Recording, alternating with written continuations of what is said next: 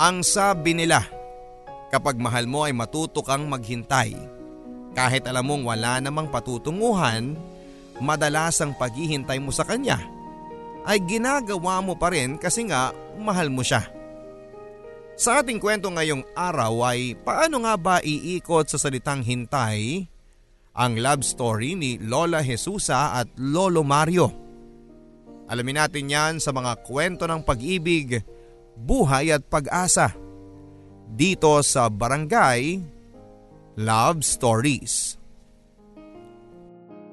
Dear Papa Dudut, Gina, anak, taas ka ng kwarto ng Lola Jesusa mo. May dalawang karton sa loob ng cabinet niya. Kunin mo yung sa tingin mo ay pwedeng ipabaon bukas sa libing. Nangihinang sabi ng aking ina. Tumango na lamang ako at saka umakyat ng kwarto ng aking lola. Pagpasok ay nanibago ako sa lamlam na katahimikan ng kwarto. Sinipat ko ng mabuti ang paligid. Walang nabago sa pagkakaayos tulad ng nabubuhay pa lamang si Lola. Naupo ako panandalian sa kanyang kama at saka binalikan ng masasayang alaala naming dalawa. Bahagya pa nga akong napangiti pero hindi nito matanggal ang sakit na dinaramdam ko mula nang nalaman naming wala na siya. Tumayo ako sa kama at saka dumiretso na sa kanyang antigong kabinet. Pagkabukas ko ay bumungad sa akin ng ilang nagliparang alikabok. Sinipat ko ng tingin ang kabuuan ng malaking kabinet. Maayos namang nakasalansa ng mga damit niya. Andun din ang iba't ibang abubot niya. Hindi na namin kailangang ayusin ito dahil buhay pa lamang si Nola ay lagi na niya itong inaayos bago matulog sa gabi. Kinuha ko na rin ang dalawang kartong magkapatong sa ibabang parte ng kabinet. Medyo may kabigatan pa nga ito. Nilapag ko ito sa sahig paharap sa paanang parte ng kama ni Lola. Naupo ako sa kahoy na sahig at saka sinimulan ng gawin ang inuutos ni nanay. Binuklat ko ang karton papadudot. Ang unang karton ay naglalaman ng mga sari-saring retrato ni Lola mula noong kabataan niya hanggang sa tumanda na ito. Walang album pero maayos na magkakasama at nasa mga envelope na pasira. May mga panyo at abubot sa buhok akong mga nakita. Napangiti ako habang iniisa-isa ko itong tignan. Pero ang mas nakapukaw ng atensyon ko sa lahat ay nang nakita ko ang isang kulay damong kwaderno na halos papasira na dahil marahil ay palagi ang paggamit nito. May mga pahinang halos lumuwa na. Binuksan ko ito sa unang pahina at may mga ginupit na larawan ni Lola noong dalaga pa lamang siya. At sa ibaba noon ay ang salitang itong taalarawan na ito ay pagmamay-ari ni Jesusa Rodriguez. Diary ito ng Lola. Ito ang madalas niyang hawakan noong nabubuhay pa lamang siya. At ito ang madalas kong nakikita na kasama niya tuwing nalulungkot siya papadudot. Binuksan ko ang ilang pahina at tumambad sa akin ang paulit-ulit na paggamit ng salitang hintay. At paulit-ulit na nabanggit ang pangalang Mario. Ang lalaking dahilan kung bakit may kulay damong kwaderno ang aking lola. Huli ka na naman. Medyo yamot na sabi ni Mario kay Jesusa. Halata ang pagod sa mukha ni Jesusa dahil marahil sa pagtakbo nito. Pasensya ka na mahal ha, hindi ko na malaya ng oras at naaliw ako masyado sa kundimang napakinggan ko sa radyo. Paghingi ng paumanhin ni Jesusa. Pero hindi ito tinanggap ni Mario. Bagkos ay hinila niya ito ng marahan si Jesusa patungo sa isang bakanteng parte ng plaza. Isa't kalahating oras ako naghintay sa iyo dito. Nakailang ihi na ako Dami-dami ng gulaman ang nainom ko para makasilong at makaupo ako sa tindahan ni Namaring. Lagi ka na lang ganito, Jesusa. Hanggang kailan mo ba ako paghihintayin sa mga lakad natin? Mahina pero mariing sabi ni Mario kay Jesusa. Halatang nasaktan ng dalaga sa naging pahayag ni Mario. Kaya naman nagpaalam na ito at sinabing hindi na makakasama papunta sa bayan para mamasyal sa bahay ng pinsa ni Mario. Pero pinigilan ito ng binata. At ngayon, ikaw pa ang magdaramdam? Hindi ito ang unang beses na nagawa mong mahuli sa mga lakad natin. Mula noong naging magkasintahan tayo ay bilang sa isang kamay ko ang pagiging maaga o sakto mo sa oras. Ang lahat ay huli na lagi. Mula sa kasal ng kapatid ko kung saan ay mag-isa ako naglakad sa altar dahil wala ka pa. Hanggang sa panonood ng sine ay hindi mo pa rin magawang dumalo ng tamang oras. Patapos ng pelikula ay saka ka palang magpapakita. Hindi na ganon kagalit ang tono ni Mario pero halata mong piko na piko na ito. Sumimangot na lang si Jesusa at saka lumakad palayo habang si Mario ay naiwang mag-isa. Hindi alam kung hahabol ba o mas magandang umuwi na lamang sa kanila. Paano nga ba nagkakilala si Jesusa at si Mario? Sa isang kasal ng isang kaibigang matalik ni Jesusa nakilala niya si Mario. Naalala pa ni Jesusa na humahangos itong dumating sa simbahan para makitang tapos na pala ang kasal. Isa-isa nang nagsisakayan sa mga kotse ang mga dumalo sa kasal patungo sa bahay ng babae para sa kainan. Nanlulumong napaupo na lamang si Jesusa sa isa sa mga upuan sa loob ng simbahan at mas piniling wag munang magpakita sa ibang bisitang nasa labas na. Lalong lalo na sa kaibigan niyang ikinasal. Nakakahiya. Abay pa naman ito dito. Inis na inis siya sa kanyang sarili. Nagtatalo ang kanyang isipan kung dadalo pa ba ito sa reception dahil malamang ay pagtitinginan lamang siya ng mga tao doon at wala siyang panahon para maipaliwanag kung bakit siya nahuli sa kanyang pagdalo. Dahil hindi naman makatarungan ang kanyang dahilan. Paano ba naman kasi eh nakalimutan naman niyang tingnan ang orasan dahil nawili ito sa pag-aayos ng kanyang mga halaman sa kanilang bakuran habang nakikinig sa saliw ng kundiman sa radyo. Sa ganitong pag-iisip ay lumapit sa kanya ang isang lalaki. Kahit sa gilid ng kanyang paningin ay alam niyang matipuno ito. Tinignan niya ito at saka nagtanong kung ano ba ang kailangan nito. Ngumiti lang ito at sinabing Baka po maiwang kayo ng mga kasamahan nyo sa kasal. Kakaunti na lang po silang natitira. Sa narinig ni Jesusa ay mas lalo lamang itong napasimangot. Binibini? Untag ng lalaking ito. Nang hindi pa rin siya pinansin ay nagpakilala na lamang ang lalaki. Ako nga pala si Mario, tagalinis ng simbahan tuwing may okasyon. Kung hindi naman nakakaistorbo eh pwede bang samahan muna kita? Hindi rin naman ako makakalinis ka agad kasi andito ka pa. Hihintayin ko na lang hanggang sa gusto mo nang umalis. Tumingin si Jesusa sa kanya at medyo namula ang pisngi. Umusad ito sa kanyang kinakaupuan para bigyan ng space si Mario para makaupo ito. Jesusa, Jesusa ang pangalan ko. Oo na, huli na naman ako sa usapan natin. Uunahan na kita kasi alam kong doon din naman ang punta nun eh. Pwede bang kahit minsan lang sa relasyon natin Jesus ay sumakto ka naman sana ng oras? Oo na, alam ko naman yan eh. Mali na naman ako. Pwede bang wag na lang nating pagawayan pa ito? Ang importante naman ay nandito na ako. Alam mo namang ayaw na ayaw kong nahuhuli ka sa usapan. Ni minsan na hindi ako nahuli kapag may plano tayong pagkikita pero ikaw, hindi ka man lang gumanti ng ganito kahit minsan, Jesusa. Talaga bang hindi ka patitigil dyan? Nandito na ako. Kalimutan na lang natin ang pagkahuli ko. Hindi mo kasi maintindihan. Hindi mo alam kung gaano kahalaga ang araw na ito sa akin. Gusto kong makita mo ang paglubog ng araw dito sa gulod. Gusto kong sabay nating makita yon. May ibang araw pa naman para dyan. Masyado mong pinapainit ang ulo mo sa simpleng bagay lang. Wala na akong ibang araw na gustong pag-ulitin ngayon. Dahil gusto ko na mangyari na ito sa ngayon.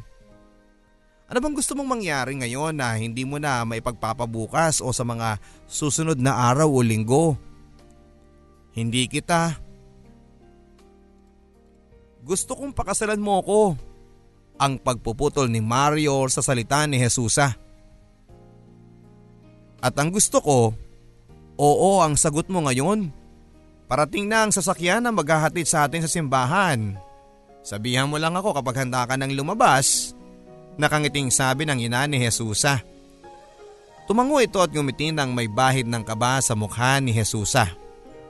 Nang makalabas na ang kanyang ina ay muli niyang sinipat ng tingin ang kanyang refleksyon sa paoblong na salamin. Napakaganda nito sa suot niyang maalakrema sa puting trahe de boda.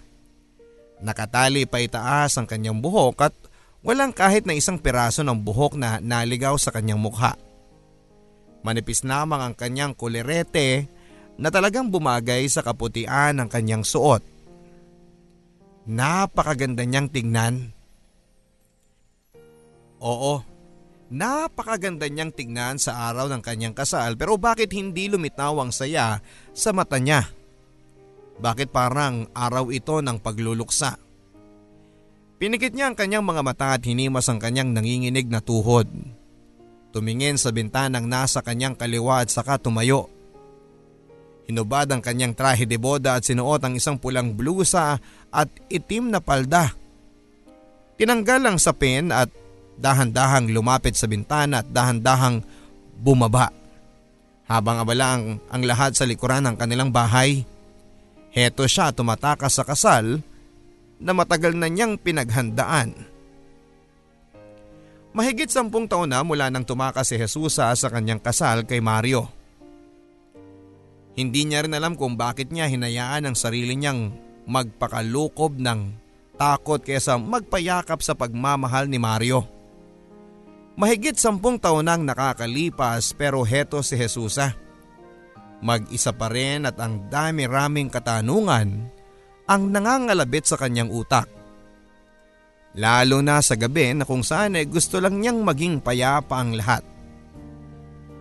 Kumusta na nga kaya si Mario?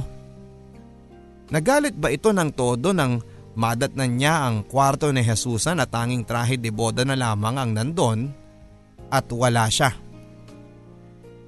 Ilang gabi siyang umiyak bago tuluyang napatawad ng binata ang dalaga. O baka mas magandang itanong kung napatawad na nga ba talaga siya sa pagdaan ng panahon. Mga tanong na ganito na alam niyang hindi niya masasagot. Mahigit sampung taon na rin kasi mula nang nilisan niya ang kanilang bayan para makalayo. At makatakbo sa nakatakdang pag-iisang dibdib nila ni Mario. Mahigit sampung taon na rin ang nakakaraan papadudot. Pero bakit? Bakit hanggang ngayon ay si Mario pa rin ang hinahanap ng puso niya na nangungulila sa pagmamahal? Kuya, para sa tabi, nanginginig na sabi ni Jesusa sa jeepney driver. Bit-bit ang dalawang malaking bag at heto nakababa na siya at nakaharap na sa kanilang lumang bahay. Walang halos pinagbago maliban sa napabayaang bakura nila na punong-puno ng mga patay na halaman at halatang bihira na rin kung mawalisan. Hindi niya alam kung ano ang eksaktong mararamdaman. Mapatawad pa kaya siya sa nagawa niya? Hindi niya alam kung papasok ba siya. Dahil hindi niya alam kung may mukha pa siyang maiyaharap sa kanyang pamilya. Matapos ang lahat-lahat. Pero bago pa man siya makapagdesisyon ay nakita niyang humahangos pababa ang kanyang bunsong kapatid na si Lilet. Bata pa lamang ito nang huli niyang nakita at heto siya ngayon, dalagang dalaga na. Buong higpit niya itong niyakap nang makarating na siya papadudot. Ilang minuto silang nasa ganitong sitwasyon nang walang ano-ano'y bigla na lamang umiyak at humigpit ang pagkakayakap ni Lilet kay Jesusa. Bigla ay naalala ni Jesusa kung paano patahanin ang bunsong kapatid sa tuwing nakakaramdam ito ng takot. Hinaplos niya ang itim na itim na buhok ng kanilang bunso at pilit niyang kinakalma. Ate, ate, patay na sina mama at papa. Parang binuhusan ng malamig na tubig si Jesusa sa kanyang mga narinig. Tila sa mga oras na yon papadudot ay siyang nangangailangan ng paghaplo sa buhok para makalma sa kanyang takot. Ang tagal ka naming hinintay ate. Gustong gusto kang makausap ni na mama at papa bago sila mapatay sa isang inkwentro sa liblib na bayan ng kapatid ni papa. Humigpit ang yakap ni Jesusa sa kanyang bunsong kapatid dahil parang nilamon ang kanyang dila at hindi makapagsalita papadudot. Salamat ate at bumalik ka na. Hindi na ako matatakot na mag-isa. Matapos ang naging pag-uusap nilang magkapatid ay nagtungo si Jesusa sa lumang simbahan kung saan ay madalas silang nagsisimbang pamilya kung saan ay maraming beses siyang lumuhod sa altar para sa mga kahilingan ng kanyang puso. Ang lumang simbahan kung saan dapat sana ay lalakad siya habang nakasuot ng puting trahe de boda habang papalapit kay Mario. Bigla ay parang kinurot ang kanyang puso sa imaheng yon.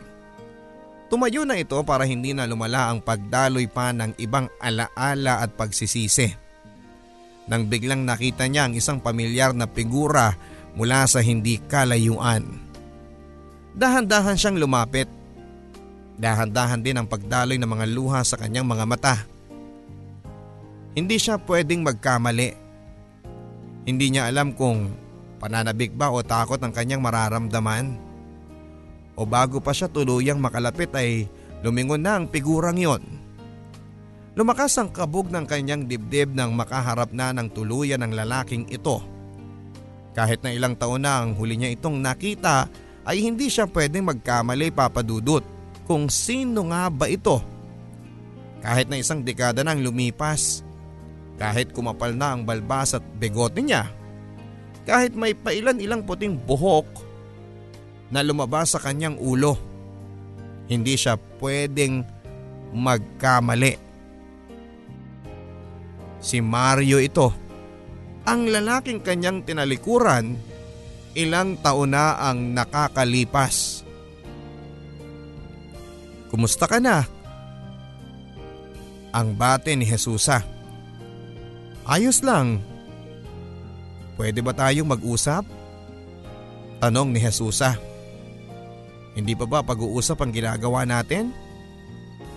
Gusto lang kitang makausap tungkol sa dati. Anong dati? Tanong ni Mario. Mario, alam mo naman kung ano yun eh. Hindi mo naman kailangan pang Jesusa. Pasensya na ha, baka pwedeng sa ibang araw na lang tayo makapag-usap. Andiyan na kasi yung paring kakausapin ko para sa binyag ng anak ko. Hindi ko siya pwedeng paghintayin para lang sa biglang pag-uusap na tulad nito. Ah, anak mo? Oo, anak ko. Wala ba akong karapatang magkaanak? may asawa ka na? Magkakaanak ba ako kung, kung wala akong asawa? Pabaling-baling ang higa ni Mario sa kanilang kama ng kanyang asawang si Gertrudes. Kanina pang laman ang kanyang isipan ang naging pagkikita nila ni Jesusa. Hindi niya inaasahan na makikita pa nito ang dating kasintahan mula nung pinasya nitong umalis at hindi ituloy ang kanilang kasal. Hanggang sa ngayon ay maliwanag pa rin sa kanyang isipan kung ano nga ba ang mga pinagdadaanan niya matapos niyang malaman na hindi na sisipot pa si Jesusa sa kanilang kasal. At hindi na rin niya mabilang kung ilang beses itong pabalik-balik sa bahay ng dalaga para makasiguradong hindi siya tinago ng mga magulang nito o baka naman bumalik na ito. Naalala pa niya kung paanong paanong asang-asa siya na baka isang araw ay bumalik si Jesusa sa piling niya at tatanggapin niya ito ng buong buo. Walang eksplanasyon. Walang kahit na ano. Basta bumalik lang siya pero hindi yon nangyari. Ilang gabi siyang laging nagigising sa mga mesa ng mga bahay inuman sa kanilang bayan. Hindi na rin niya mabilang kung ilang beses siyang umiyak sa gabi kung saan ay tahimik na ang lahat. Ilang beses na rin napagod ang kanyang mga paa sa paglalakad sa kung saang saang lugar na maaari niyang makita ang dalaga pero wala siyang napala. Hindi na niya nakita pa si Jesusa. Siguro mga halos limang taong siyang naghintay bago tuluyang sumuko. Dahil noong oras na binitawan na niya si Jesusa ay dumating si Gertrudes, ang babaeng hindi siya sinukuhan sa mga panahong tinatagpipan niya ang kanyang napunit na sarili. Si Gertrudes na kahit na una pa lang ay alam niyang hindi niya ito mamahalin ng sobra tulad ng kay Jesusa pero nagawa pa rin niya itong pangakuan ng magandang pagsasama at maayos na pamilya. Nagawa niya ito sa loob ng mahigit limang taon at nabiyayaan pa sila ng dalawang supling. Maayos na ang lahat at kahit papaano ay nakalimutan na niya si Jesusa. Masaya na siya sa piling ni Gertrudes at ng kanilang dalawang anak pero nagulo ang lahat ng muli niyang nakita ang una niyang pag-ibig. Ang unang dahilan kung bakit siya nasaktan Walang iba kung hindi si Jesusa. Muli nang bumalik ang unang pag-ibig na minsan ang tinangay ng tadhana papalayo sa binata. Ilang gabi siyang hindi makatulog mula nung huli niyang nakita si Jesusa. Alam niyang medyo nakakahalata na rin si Gertrude sa pagbabago nito pero hindi na lang nagawang magsalita pa. Hindi niya alam kung alam na ng kanyang asawa ang dahilan kung bakit parang wala ito sa sarili pero sana'y wag naman. Ayaw niyang makadagdag pa ng bigat ng loob ng kanyang asawa. Nagliligawan pa lamang sila noon nang saluhin na siya ni Gertrudes, ang kanyang asawa na nagligtas sa kanya ng ilang beses mula sa pagtatangka nitong kitlin ang kanyang buhay mula noong iniwan siya ni Jesusa. Malaki ang utang na loob niya sa kanyang asawa kung bakit nabubuhay pa ito sa ngayon. Hindi niya maatim na makitang masaktan ang kanyang asawa dahil sa loob ng mahigit limang taon nilang pagsasama ay alam niyang may puwang na rin ito kahit papaano sa kanyang puso. Isang gabi dahil hindi na niya malabanan ng sobrang pag-iisip ay minabuti niyang magtungo sa parke kung saan ay madalas niyang tambayan ito sa tuwing punong-puno ng lungkot ang kanyang puso at punong-puno ng katanungan ng kanyang isipan. Ito ang parkeng naging kanlungan niya mula sa mga panahong hindi niya alam ang gagawin. Madilim na noon pero hindi siya natatakot papadudot. Salamat sa mga nakaposting ilaw na nakapaligid sa parking yon. Lumakad ito ng dahan-dahan habang nagmamasid sa buong paligid.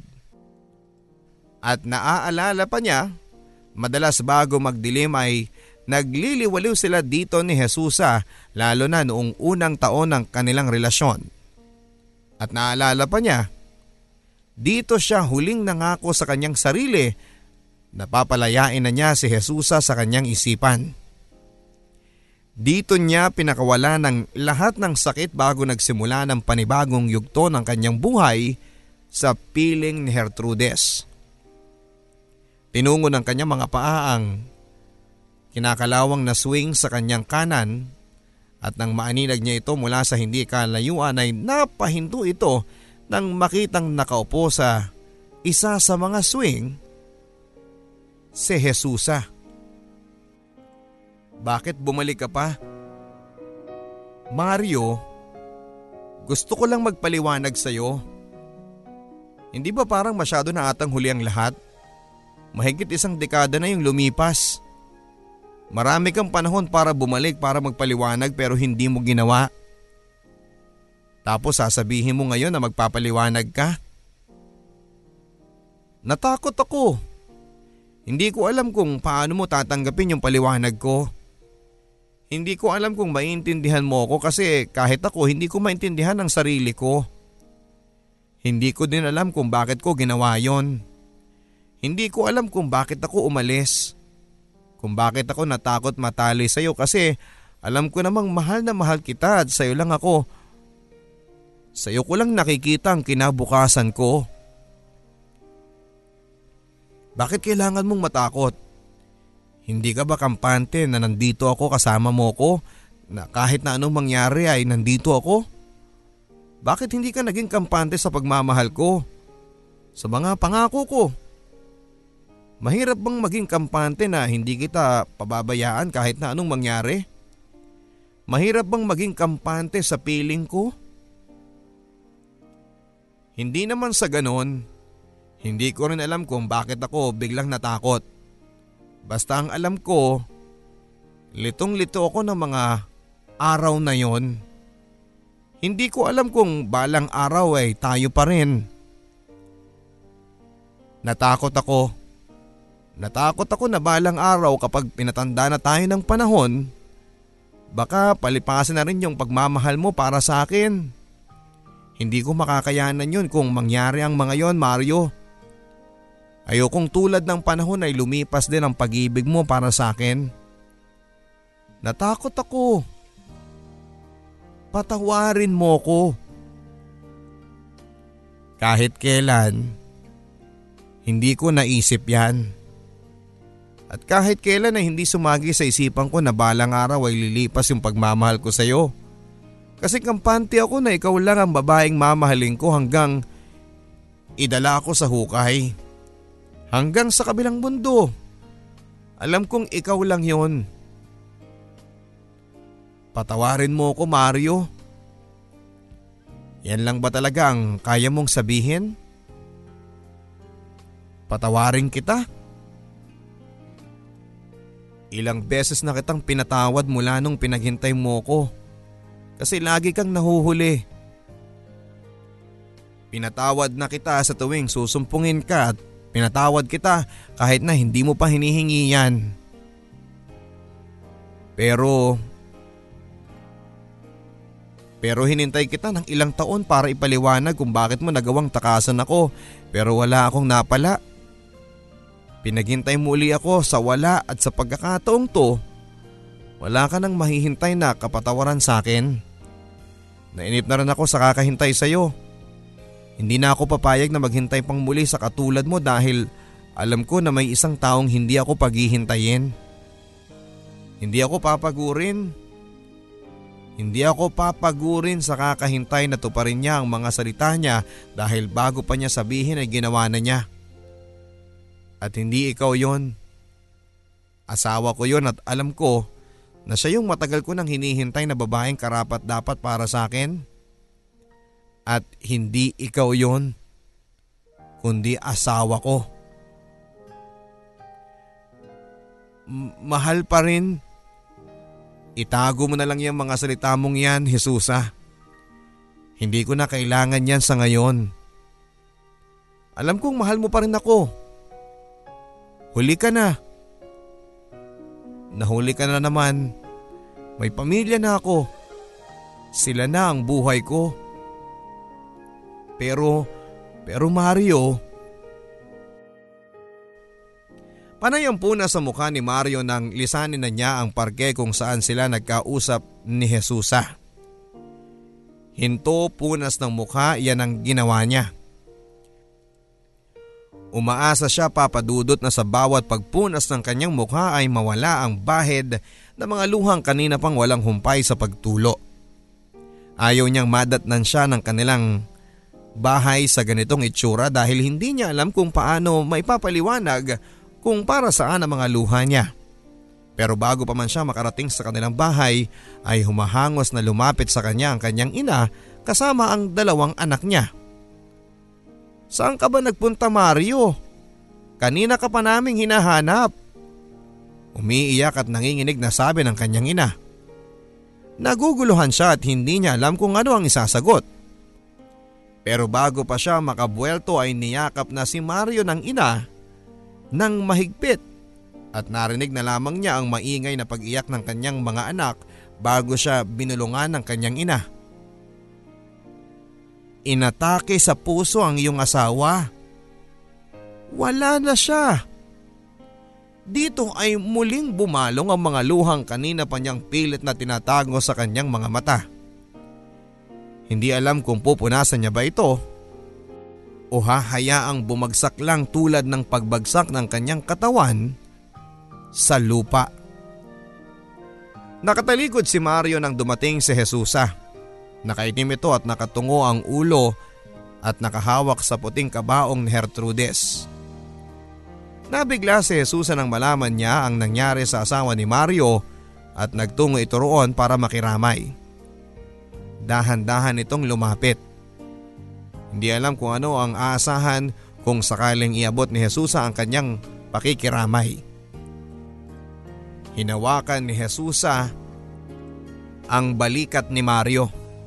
Tumingin ang paguran at namumugtong mga mata ni Mario kay Jesusa at saka muling ibinaba ang paningin sa nakahimlay niyang asawa. Nabalot ng ilang segundong katahimikan bago ito binasag ni Mario. Noong mga panahong hindi ko alam kung saan ako pupulutin yung mga nawawalang piraso ng sarili ko andyan siya para damayan ako. Hindi ko man naibalik yung dating ako pero tinulungan niya akong bumuo ng panibagong ako at nagustuhan ko yon. Ilang taon siyang nagpasensya sa mga pagkukulang ko. Lalo na noong mga panahong hindi pa ako sigurado sa kanya. Ilang taon siyang nanahimik sa tuwing maaalala ko yung sakit na dinulot mo sa akin. Si Hertrudes lang yung babaeng nakaunawa sa akin kahit na tikom ang bibig ko sa lahat ng pait na nararamdaman ko sa mundo. Pinagpasensyahan niya ako ng mga panahong wala akong maibigay sa kanya. At pinagpapasensyahan pa niya noong mga panahong alam niyang kaya ko nang magbigay pero mas pinili kong hindi. Siya lang yung nandyan nang, nang wala kayong lahat. Minahal niya ako ng mga panahong hindi ko kayang mahalin ang sarili ko. Huminto ito sa pananalita para bigyan daan ang mga luhang kanina pang gustong bumagsak at saka hinarap si Jesusa. Kaya sana maintindihan mo kung bakit hindi ko magawang ibigay sa iyo ang kapatawaran na hinihingi mo kasi hindi mo alam kung paano mo ako sinira nang umalis ka. Hindi lang ako ang sinaktan mo mas sinaktan mo lalo ang asawa ko dahil dahil sa iyo hindi ko naibigay ang buong pagmamahal na matagal na niyang pinapangarap na ibigay ko. Nang dahil sa iyo ay hindi ako buo. Dahil sa iyo hanggang sa huling hininga ng asawa ko. Hindi ko man lang naiparana sa kanya yung pagmamahal na buo na dapat ay para sa kanya. Tanungin mo ulit ang sarili mo, Jesus ha. Dapat ba kitang patawarin? Umiiyak na dagdag na sinabi ni Mario bago ito tuluyang sumubsob sa harapan ng kabaong ng kanyang asawa para ibagsak ang mga luha sa kanyang mga mata. Hindi mo naman kailangang umalis pa ulit ate Jesusa. Nangingilid ng luhang sabi ni Lilet habang sinasara ni Jesus ang kanyang bag. Nang matapos ito ay sa kanya hinarap ang kanyang bunsong kapatid. Balang araw, maintindihan mo kung bakit ako aalis. At kung bakit sa ibang lugar ko pipiliing hilumin ang puso ko. Niyakap nito si Lilet at matapos noon ay binuhat ang kanyang mga bag at nilisan na ang kanilang bahay. Hindi na ito lumingon pa dahil alam niyang masasaktan lamang siya. Naglakad habang hawak ang dalawang bag na naglalaman ng lahat ng kanyang mga damit. Tuloy-tuloy ang kanyang paglalakad hanggang sa mapadako siya sa bakuran ng bahay ni na Mario. Ngayon pala ang libing ng asawa niya. Punong-puno ng tao ang labas ng bahay at hinihintay na lamang ang paglabas ng kabaong para idiretso sa simbahan. Hindi niya alam kung tama ba na lumapit siya.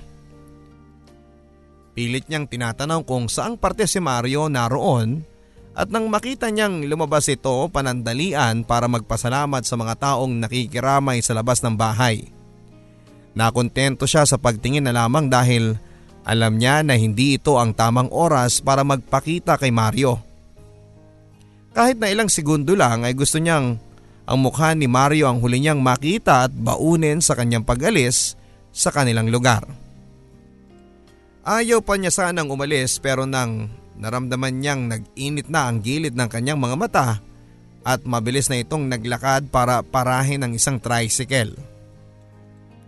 Walang lingon-lingon. Ang hindi niya alam ay na kung binalikan niya ng tingin si Mario ay makikita niyang nakatingin din ito sa kanya. At may halong lungkot siyang makikita.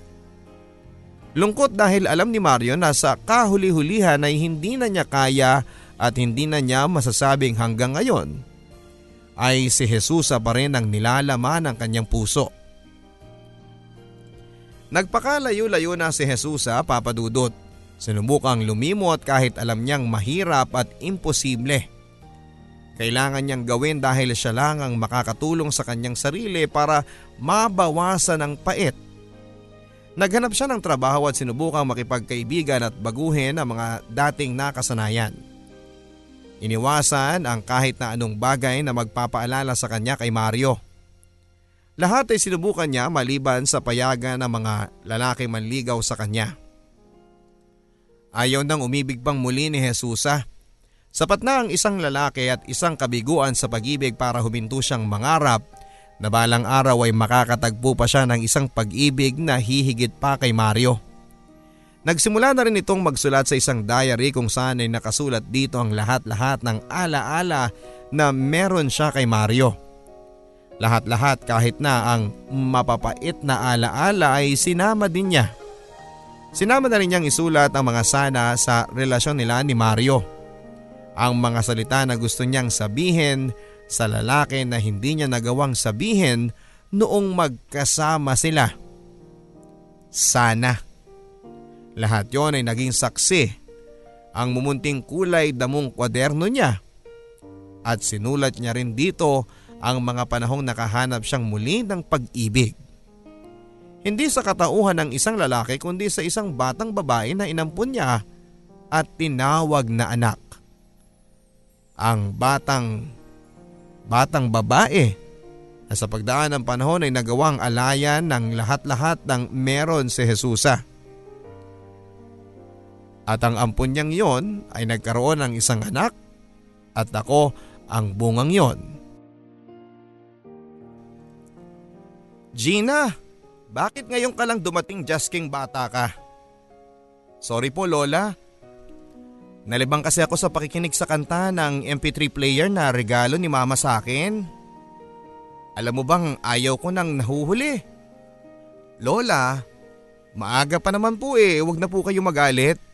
Hindi pa naman nagsisimula ang misa eh. Hindi mo alam kung anong epekto ng minsang pagkahuli. Akala mo yung maliit na bagay lang kung nahuli ka sa usapan ninyo ng isang tao. Pero ang maliit na bagay na yan ay tutubo at balang araw ay lalaki hanggang sa matabunan ka na. Lola naman, ang dami mo naman kaagad na sabi, eh ngayon lang naman ako nahuli eh. Eh ngayon lang o ilang beses na iha, hindi magandang nahuhuli sa pinangakong usapan. Hindi mo alam ang pakiramdam ng isang taong naghihintay sa pagiging huli mo. Pasensya na po Lola. Pasensya, pasensya. Kung alam mo lang na walang nagawa ang paghingi ko ng pasensya dati. Halika at malapit na atang magsimula ang misa. Madalas ay hawak-hawak lang ni Lola ang diary niya papadudot. Paulit-ulit na binabasa na akala mo estudyanteng pinamememorize ang laman nito. Ni minsan ay hindi ako umusyoso kung ano ang laman ng diary na yon. Pero ang alam ko ay mapait ang bawat salitang ginamit niya roon dahil ilang beses ko siyang nahuhuling umiiyak kapag natapos siyang magbasa. Ilang beses nang napataka ng luha ang diary na yon. Isang araw nga habang nasa tumba-tumba si Lola Jesusa at yakap ang diary na yon ay nakatanggap kami ng tawag mula sa kanyang kapatid na si Lola Lilet. Hindi ko alam kung ano ang pinag-uusapan nila mama basta ang alam ko ay bumagsak ang balikat ni mama at nag-alangan kung sasabihin ba niya kay Lola Jesusa ang mensahe ni Lola Lilet. Sa huli nakita ko si mama na lumapit kay Lola Jesusa at saka lumuhod para maabot siya. Tumingin sa kanya ang Lola Jesusa at blankong nagsalita. Patay na si Mario? Ano? Tumango si mama at saka diniin ang pagkahawak sa kamay ni Lola. Hindi na niya ako hinintay. Dagdag pa ni Lola bago pinikit ang mata at saka niyakap ng mahigpit ang diary niya. Nagpunta kami sa namay ni Mang Mario at inalalaya namin ni Mama si Lola para makarating ng maayos sa kabaong ni Mang Mario. Sininyasan niya kami at gusto niyang mapag-isa kasama si Mang Mario. Naupo lang kami noon sa pinakaharap na upuan ng chapel para kung sakaling kailanganin kami ni Lola ay maabot niya kami.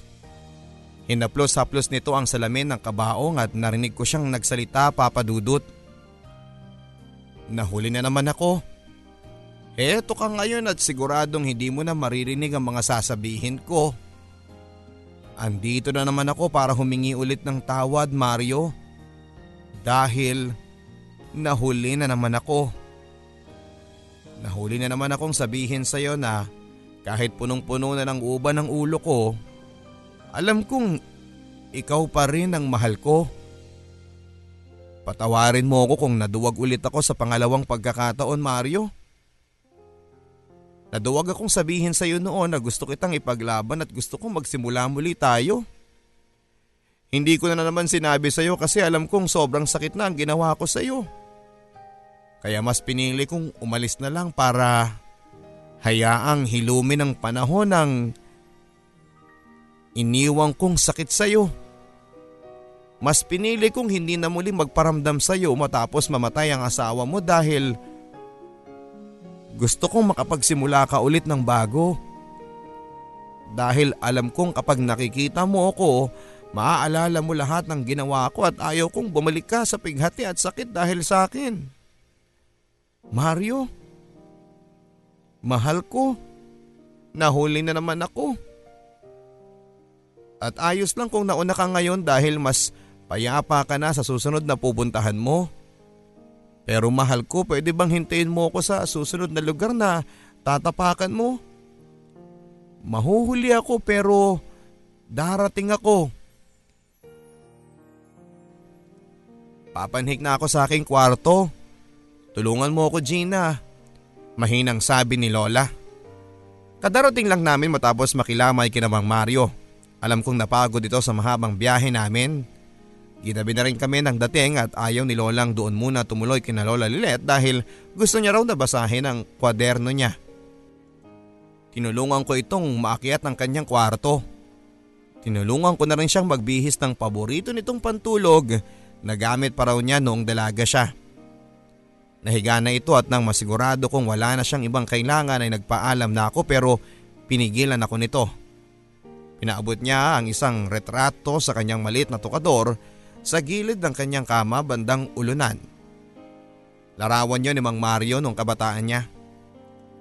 Pinagmasdan niya ito at saka nilagay sa kanyang dibdib na tila niyayakap nito mismo si Mang Mario. Tumingin siya sa akin at saka hinaplos ang aking mukha. Gina? Apo, ipangako mo sa akin na balang araw kapag nahanap mo ng lalaking nakatakda para sa iyo ay hindi mo siya paghihintayin. Habang may oras ka sasabihin at ipaparamdam mo sa kanya na mahal na mahal mo siya. Huwag kang gumaya sa akin na nahuli ako. Na hindi ako nakapaghintay at hindi ko nasabi at naipaglaban ang pagmamahal ko kay Mario.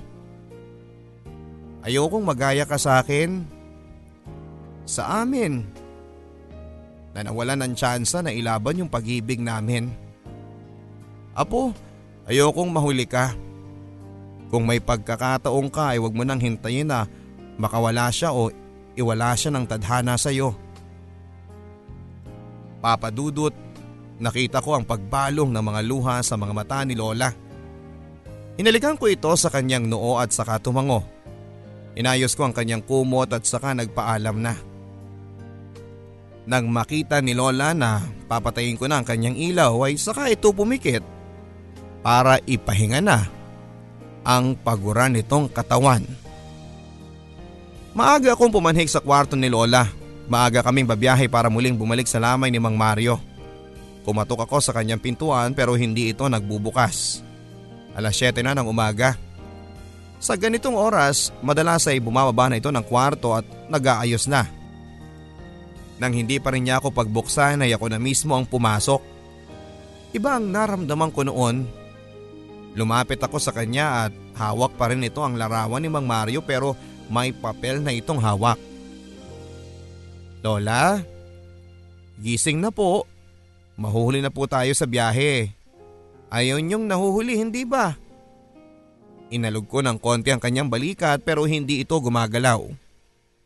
Kinabahan na ako at ilang beses ko siyang tinawag pero hindi ito magawang magmulat ng mata at ang hawakan ko ng maigi ang kanyang balikat ay naramdaman ko ang paninigas nito. Nilapit ko ang aking kamay sa kanyang kamay at sobrang lamig nito papadudot. Hindi ko alam ang gagawin at hawak ko pa rin ang kanyang kamay at nang mapadako ang aking mga mata sa papel na hawak niya ay kinuha ko yon. Gusto kong sumabay sa libing ni Mario.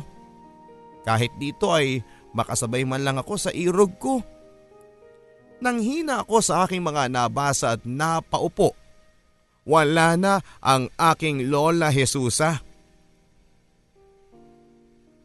Sinabay namin ang lamay ni Lola Jesusa sa lamay ni Mang Mario. At tulad ng kanyang hiling, pati ang libing ay isasabay na rin. Magkatabing puntod na rin ang napili naming pamilya nila para sa kanilang dalawa.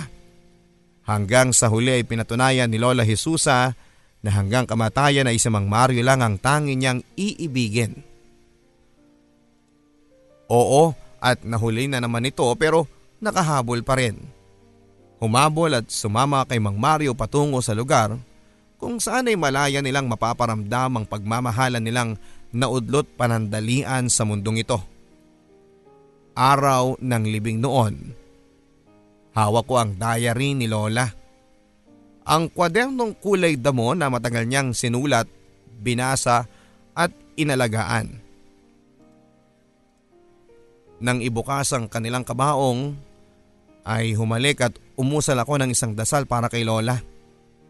Dumako naman ako kay Mang Mario pagkatapos at hindi ko siya personal nakilala pero base sa mga nabasa ko sa diary ni Lola ay nakilala ko rin siya ng husto. Nilagay ko ang diary na ito sa kanyang kanang kamay at nagtataka siguro kayo kung bakit sa kanya ko ito pinabaon imbis na kay Lola Jesusa. Dahil higit sa kanino man, sa kanya nararapat mapunta ang diary na ito dahil nakasulat dito hindi lang ang mga alaala nilang pareho kundi pati na rin ang mga bagay na hindi nagawang sabihin ni Lola noong may pagkakataon pa siya. Kahit man lang sa hukay ay mahawakan ni Mang Mario ang mga salita ni Lola. At sana sa pagkakataong yun ay totoong mapatawad na niya si Lola sa kanilang naudlot na nakaraan. At sana sa pagkakataong yon kahit nasa kabilang buhay na sila, pagbigyan na sila ng tadhana para ituloy kung ano man ang naputol sa kanila. Maraming salamat po sa pakikinig sa kwento ni Lola. Sa kwento ng lahat ng taong totoong naghihintay at sa kwento ng lahat ng taong totoong nagmamahal. Ang inyong kapuso at kabarangay, Gina.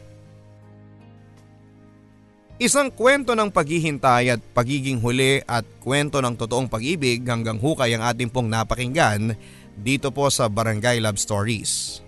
Ang kwento ni Lola Jesusa at ni Mang Mario ay isang patunay po na kahit sabihing nahuhuli ka na ay pwede ka pa rin makahabol kahit sa ibang paraan. Isang kwento ng paghihintay ng tamang pagkakataon. Paghihintay ng kapatawaran at paghihintay ng pag-asa na balang araw ay kayo pa rin ang magkakatuluyan. Isang kwento ng paghihintay ang ating napakinggan. Ikaw ba? Alam kong minsan ay naghintay ka na rin.